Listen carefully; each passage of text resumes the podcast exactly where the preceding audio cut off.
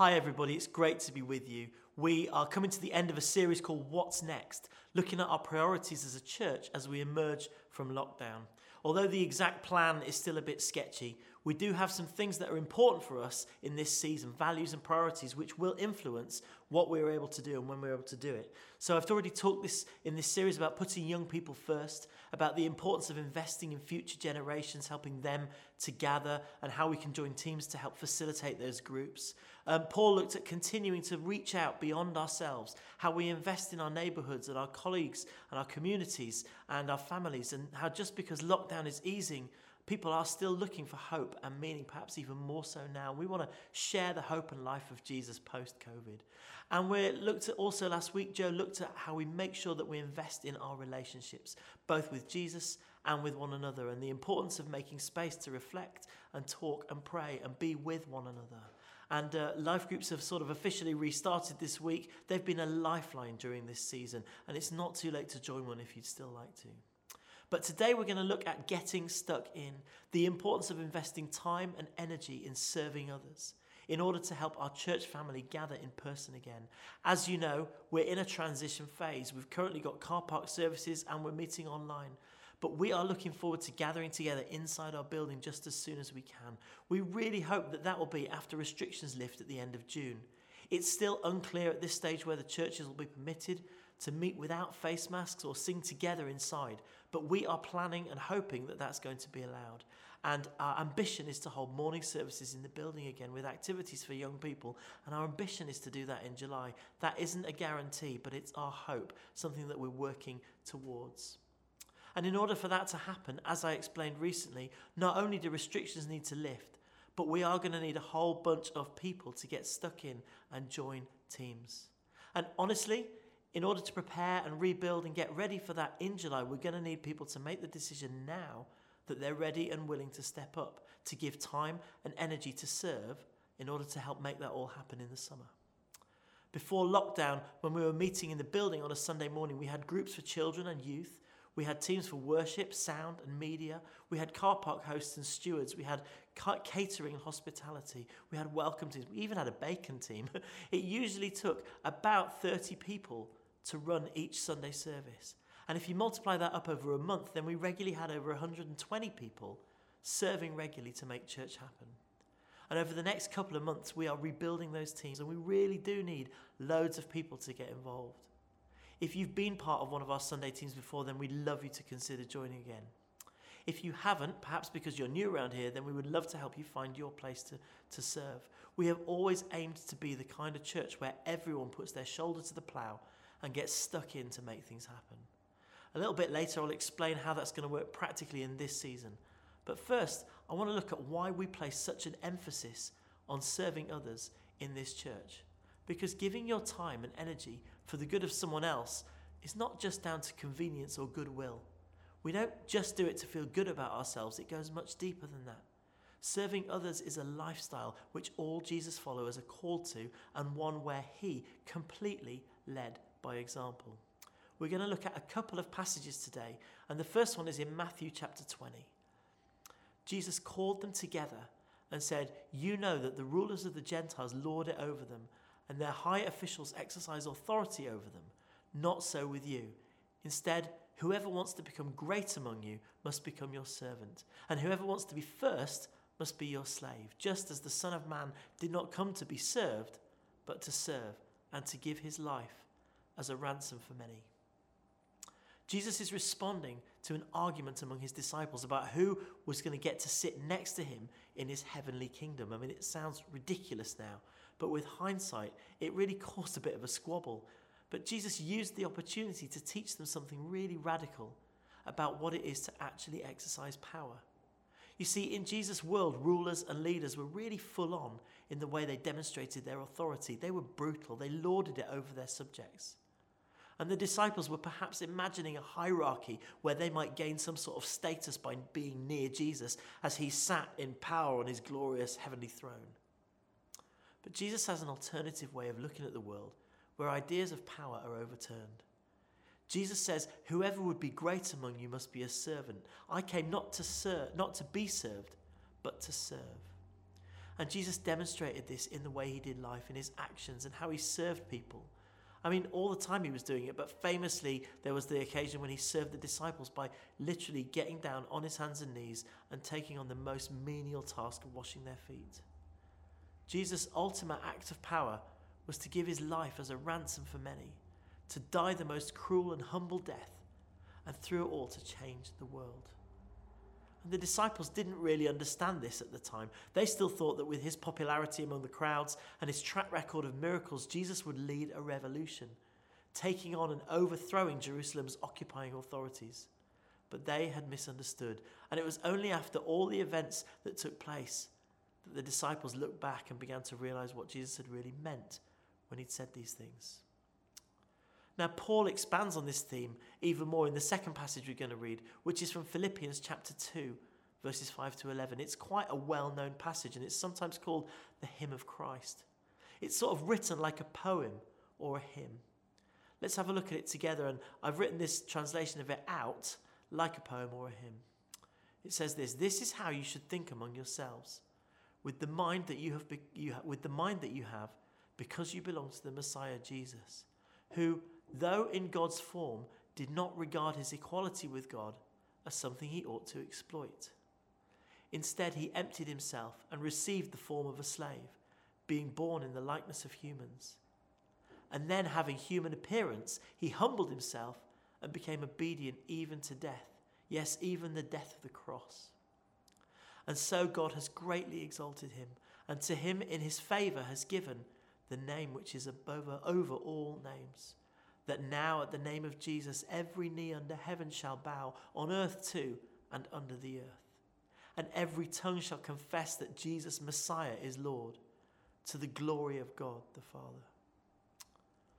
Paul wrote this poem, or he quoted it, we're not sure which, but he did it to challenge and encourage the Philippian church to really think about what it was to put other people's interests before their own. And here he is citing Jesus as his ultimate example. And like Jesus, Paul is being incredibly countercultural. He's writing within a Roman world where the emperor was thought of as a god. In this culture, the power of military might, the immense organizational skills required to hold the, hold the empire together, was seen as the height of leadership. Training armies, winning battles, conquering lands, and extending your territory and presiding over it were the marks of ultimate power. And so here Paul is writing this deeply subversive, deeply countercultural gospel message in a poem about Jesus of Nazareth, who was undoubtedly God the Lord and Israel's promised Messiah, but who achieved that position not by wielding immense military might and throwing his power around, but quite the opposite, by deliberately taking on the nature of a servant and humbling himself to the extent that he was prepared to die for the salvation of the world. For those who'd like to dig a little deeper, there's been a lot of theological discussion around this particular phrase in verse 7 the phrase, He emptied himself. Some have tried to argue that it means he literally divested himself of his divine authority. In other words, he stopped being God. But that just doesn't work because not being fully God, Jesus' death would have much less significance, if any. The church discussed this for the first 300 years of their life until concluding in 325 at the Council of Nicaea that Jesus was indeed both fully man and fully God. And so the emptying of himself described here suggests that what he did was to voluntarily choose to give up the status and privilege that was his in heaven and humble himself and come to earth and live as a human voluntarily. He chose deliberately not to act according to his divine nature and instead to take on this form of a servant. And that humble act of service changed everything. It rewrote history. It made a way for salvation. It enabled all people to be reconciled to God. Incredible. I mean, it's a game changer. And Paul writes that as a result, God then raised Jesus up to his heavenly status and looks forward to a day when the whole world will recognize that and bow in worship before him.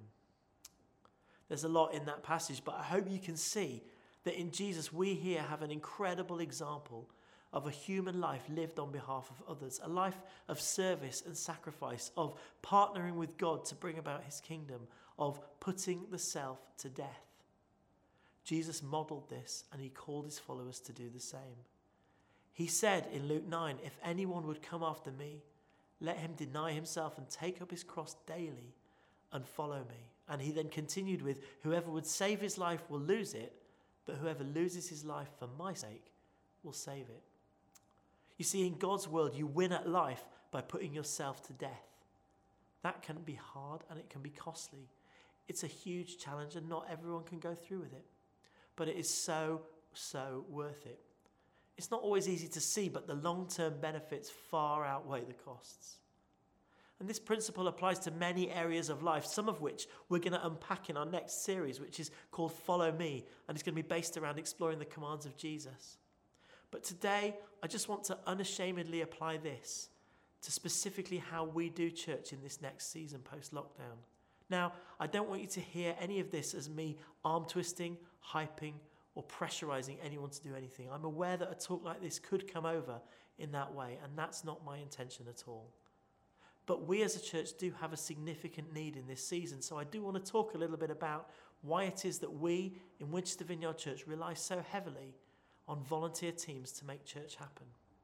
I've already mentioned how normally we'd have up to about 30 people involved in making church work on any normal Sunday. There are other ways to run worship services. In some churches, the services are just run by professional paid staff or specially recruited interns. The quality stays really high, but very few others really get to take part. In some churches, the volunteer team is small and basically the same few people serving week after week after week without any break. And usually that gradually just leads to burnout. In some churches, there isn't much of a team at all, and so the service is very basic the refreshments are very basic, perhaps a few musicians and hardly any children's ministry. There's nothing wrong with any of those. It's just not what we feel that God has called us to do. In this church, we've always tried to be a place where everyone gets to play, both in terms of ministry of the Spirit and in terms of the volunteer teams we need to help make things run well on a Sunday. If you've joined the church recently, especially during lockdown, then this may be new to you. If you've been part of the church for a long time, you've probably heard us talk about this before, but it's a good reminder. You see, in our church, we don't have any kind of formal membership. We don't make you sign on a dotted line. We have something which we call functional membership. Anyone who considers themselves as a member of this church, we invite you, no, we actively encourage you to function as a member. And you do that by doing these five things. One is to worship with us at a Sunday service. Obviously, that's been virtual and online in the last year. Another is to join a life group and make some friends. The third is to become a host by joining a team. We also invite you to buy into the vision by giving financially and by gift aiding if you pay tax.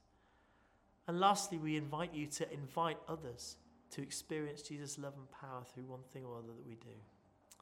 Now, most of those are pretty self explanatory, but today I want to focus on number three, the one that says become a host by joining a team. And I want to ask you a question. Think back to when you first came to Winchester Vineyard Church, whether it was in person or whether it was online. What was your experience like? I really hope that you encountered people who were friendly and open and who made you feel welcome because we really, really do aim to make all guests feel at ease from the moment that they drive into the car park or even click on a link to get in. We're mindful that if you haven't been to church before, it can be a really big deal, especially if you don't know people, or perhaps you're exploring the Christian faith and just aren't sure what to expect. For some of us, it's just a massive step to go and visit a church that we haven't been to before. There was a friend of ours who really wanted to explore what Jesus was doing in her life, but she felt very nervous about going into any church. And eventually, she came to a service here and she was chatting away and eventually made it to an alpha course and then made a decision to give her yes to Jesus. And she moved away a little while ago, but as far as I know, she's going on with God.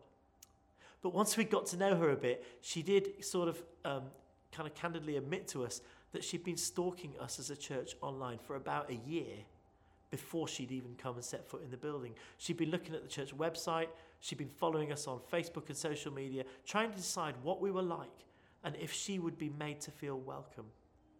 She had wondered if the circumstances of her life might mean that she was judged or didn't fit in when she came here. But obviously, something about what she saw convinced her to take that step, and um, she, she was able to come and feel very welcomed. And in lockdown, I know that many people have taken the opportunity to watch our service from the comfort of your own home so that you can decide if you think this is the kind of place you want to fit into without having to jump over that hurdle of coming somewhere for the first time, which might make some people really nervous. And by the way, if that is you, if you are watching now and uh, you haven't sort of put your head above the parapet or said hello, can I just say you are so welcome? And we would love to meet you in person at some point. Maybe put a note in the chat and just say hi, or even come down to one of our in person services if you can. But even after watching online or stalking our social media, eventually most people will take the step of coming for the first time, like our friend did. And it's then that we really want them to encounter our friendly welcome. And I like to think that we are the friendliest and most welcoming church on the planet. That may or may not be true, but I like to think that. Um, when I was a kid, we used to do dinghy sailing with my parents up in Leeds. We were never part of a sailing club or anything, but my dad kind of got an old dinghy, an old mirror dinghy for those who like sailing, and he rebuilt it and he we used it for sort of family days out and, and adventures and things. Um, he taught us how to sail the boat and how to read the wind and how to go as fast as possible. Um, it's not very fast in a boat like that. It's not really built for racing, but it was just really good fun messing about on the water. And we had life jackets for safety. We didn't have loads of fancy gear. We didn't have wetsuits. We just had some old shorts and trainers that didn't matter if they got wet. And so, when, as an adult, many years later, I was invited to go with a friend along to a reservoir in Birmingham to do a bit of sailing. So I just showed up in my old shorts and my old trainers because I, I, I, knew what I was doing. I knew how to rig the boat and sail it. But I remember that some of the members of that sailing club looked at me as if I was from another planet. I didn't have a wetsuit, I didn't have the right gear, I didn't talk right. Frankly, I didn't really fit in. But what was worse was that they responded to me in a way that just made me feel even more out of place. They, they could have said welcome, they could have asked me about my experience, they could have identified that we had a shared passion for getting out on the water and enjoying wind power. But instead, they made me feel like a real outsider to their club. Their club. They basically ignored me. They kind of talked over me, made in jokes. I never really went back. Well, I never went back. And it was a massive eye opener because I felt so uncomfortable. And it kind of made me think, oh, mash, oh my gosh, you know, perhaps this is how some people must feel when they go to church. I wonder if you've ever had a similar experience, maybe in church or in anywhere really, of just being made to feel on the outside of something. I mean, it's horrible. It makes you just feel like some sort of total loser. And I hate the idea that a new person might come to our church for the first time, feeling a bit nervous and unsure. And then when they got here, nobody really took the time to help them settle in, to help them find a coffee or say hi or show them where they could get their, where they should take their kids or find a seat or meet the welcome team. Or can you imagine taking the step of coming to a place like this, looking for an encounter with Jesus, even if you didn't use those words, and then being ignored by his people? When I meet new people in the church, I often check. I say, did, did, you have a, an, did you have a friendly welcome when you came here? Were you made to feel at home when you first came through the door? I'd love to hear the honest truth. Because that welcome is one of the most important things about what we do and in terms of the way that we do church and how and why we do it. And that's not just because we're trying to be better than the other churches around here, although we are. Only joking, we're really not. Um, but really because it simply reflects the welcome that God has given to us and continues to give us every time we come close to Him. And if someone's on a journey and they're wanting to encounter Jesus for themselves, then we don't want to put barriers in the way of that. Now, if you've come here as a guest and you've experienced a really positive and friendly welcome and you've decided to stick around and make this your church, well, that's wonderful. And part of functioning as a member here is, as I said, to be one of the people who is then extending that welcome to others. And the way we describe that is that you move from being a guest to being a host. If you're a guest, you are more than welcome. Drink our coffee, sit in the service, enjoy our hospitality. If you need time to figure out whether this is your church, whether it's really home for you, take your time. Stay as our guest for as long as you need. If you need space to recover or you'd like some special help, we'd be more than willing to try and help you and sort that out. But if you've decided that this is your church, then you aren't a guest anymore. You are one of the family now. And as such, you should now become a host. And it's not a huge jump from guest to host, it just takes a step of commitment. The problem comes when we don't make that step. So if we're no longer a guest, we've decided to stick around, but we also haven't made the step of becoming a host. We find ourselves in a middle ground, which I'm sorry to use the word, there really isn't another way to describe it, but if you're neither a guest nor a host, then what we are is a consumer. We're taking in what's on offer, but not looking to contribute or grow in any way, which is a great shame and a real wasted opportunity. Because joining a church, you become part of the body. And as Paul says in 1 Corinthians 12, the body does not consist of one member, but of many. There are many parts and they're all important and they all need each other. And in our church, everyone has something to contribute. We have different skills, gifts, and abilities and passions. And there is space to get stuck in and make a difference, whoever you are. And if you're here and you've decided that this is your church, then we would love you to play your part here and get stuck in. In our family at home, everyone has to contribute. Sure, Joe and I would tend to take a lead on things, but if you're part of our household, then you're expected to make a contribution. Ben knows this because he's work, he's living with us at the minute, and um, he gets to cook for us once a week, and he's he's learning new recipes and having a great time, and we're really enjoying his cooking as well. Anyway, everyone gets stuck in. When there are chores to do, everyone's part of doing the, the chores, and everyone's also part of extending a welcome to others who might come in and have dinner with us or whatever. You don't just get to be a consumer in our family. Okay, maybe for a season if you need some special help or attention, but in the longer term, if you're part of the family, you get the benefits and the responsibilities, and you get to play a full and active role. And it's the same with the church. And right now, we're in a season where we need all of us to play our part. It might be that you get to bring your special skills to the table, or it might be that you just need to come and do one of the jobs that just need doing. So, what is it that we need right now? We are currently looking for people to join one of five teams that we're getting up and running. The first one is the welcome team. It's very, very straightforward. You just, you just have to be friendly and smile and greet people and welcome. The next one is the kids team. As I mentioned a few weeks ago, we do need people to make our kids groups the friendliest, funnest, safest places where they can reconnect with one another and connect with God. We also need people on our youth team. Our young people need encouragers and champions and role models, preferably who aren't their own parents. People who will faithfully get to know them, pray for them, and encourage them on Friday evenings or through their online small groups or Sunday mornings.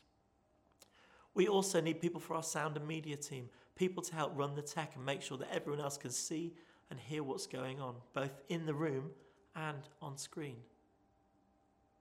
And we also need worship people. There are opportunities to get involved in the worship community of our church. Do you play an instrument? Do you sing? Are you a worshipper? We'd love to talk about an audition. You can sign up for any of these roles through the form that's on our website. And I would love to encourage you to do that. Now, I'm just going to be real for a moment. As I said, we'd love to bring our Sunday gatherings into the venue as soon as possible, and we are aiming for July. But we won't be able to do it until we've gathered the people for these teams. If we don't have the teams, we won't be able to run the services, even if the government allows us to. We don't need 120 people to get started, but we need more than we've got now, significantly more. And as I said at the start, if God is calling you to be involved, then we would really love you to sign up now, not in two months' time, especially for kids and youth teams, because we need to complete our safeguarding checks, all part of the process. Actually, if calling is too strong a word, even if the Lord is just nudging you to think about this, please would you take a step today and speak to somebody? Or just give us your details and we'll follow up with a conversation. We won't sign you up straight away. We're not here to put pressure on any individual. But I really do want to encourage all of us to take this seriously, to pray and ask God how we can best contribute to the body in this unlocking season. And if you're watching online from a distant location that's a long way away from Winchester, maybe you're thinking, well, I can't really get involved in in person church. Well, online church is here to stay. And we need online welcome teams, and there are other ways that you can, can contribute virtually. So if you want to be part of the family, we will find a way for you to engage and get stuck in. Just let us know. And lastly, I just want to allay some fears that some people might have about signing up to be on a team in our church. You might be worried that by filling out a form, you're going to get landed with a really difficult job that you just don't feel confident in. Well, firstly, you can always try something out before committing. Give it a try, see how it goes. If it's not for you, we'll help you swap to another team. And if needed, we'll train you until you're confident. Perhaps you think that you'll be on your own, you'll be missing out on the service in some way. Well, that's why we do this in teams. It's just much more fun and a brilliant way to get to know people. And by the way, serving people the way Jesus did, that is worship. You're not missing out on the service, you are the service. Maybe you think that once you've said yes, you'll be expected to serve every single week and you'll never get a break. Well, we usually operate our teams on a once a month basis. Some people take two different roles on different weeks, but we really don't advocate anybody serving more than one or two weeks in a month. And lastly, perhaps you think that once in, you'll never be able to leave, or not without being made to feel really guilty anyway. Well, we plan our rotas for six months at a time. So that's the commitment we're asking for. There's always an opportunity to review or change after six months or stop. Just think about it this way if you serve during a Sunday service once a month, that's probably a couple of hours on a Sunday. Worst case, two and a half hours. And if you did that for six months, that's a 15 hour commitment over half of a year. I mean, what's 15 hours? It's a decent Netflix series, it's two decent nights' sleep or two working days in six months. It's actually not that much of a time to commit. We're investing in the body of Christ here at Winchester Vineyard. We're helping to make this church the most welcoming, friendly, and safe space for people from all kinds of backgrounds and all kinds of ages and stages to come and encounter the living God. And we would love you to be part of that. Why don't I pray for us? Father, thank you. Thank you that we could never outgive you and we could never outserve you. Thank you that in you we see an example of somebody who was prepared to lay down his life for others, for us. Lord, as we try and copy and emulate that example, be with us, help us, and show us what it is that we need to do in this season to respond to the call. Lord, for those of us who are part of this church, would you show us how it is that you want us to get involved? How it is that you want us to help in this season? Which team you would like us to join? Father, give us the courage, uh, the bravery to step up and do what you're calling us to do. And Father, thank you. Thank you for your love for us. Thank you for your faithfulness for us through lockdown. Thank you that you know our hearts and that you have a place for each of us. Thank you that you're with us. Thank you that you're talking to us this morning. We bless you in Jesus' name.